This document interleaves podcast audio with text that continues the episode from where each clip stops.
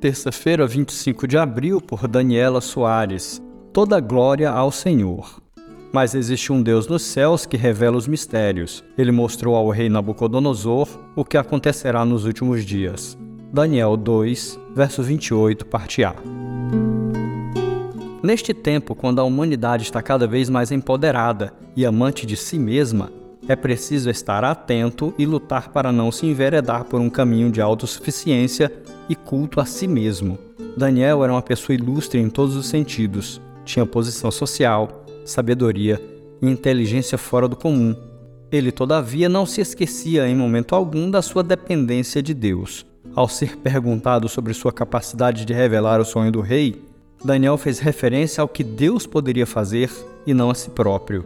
Existe um Deus nos céus que revela os mistérios. Quando falamos glória a Deus, estamos dizendo: eu não sou capaz, mas Ele é.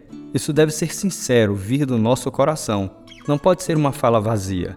Quando o Senhor nos capacita a dar algum fruto, realizar algo ou ser vitorioso em alguma batalha, todo reconhecimento deve ser dado a Ele, pois é dele que vem a nossa capacidade.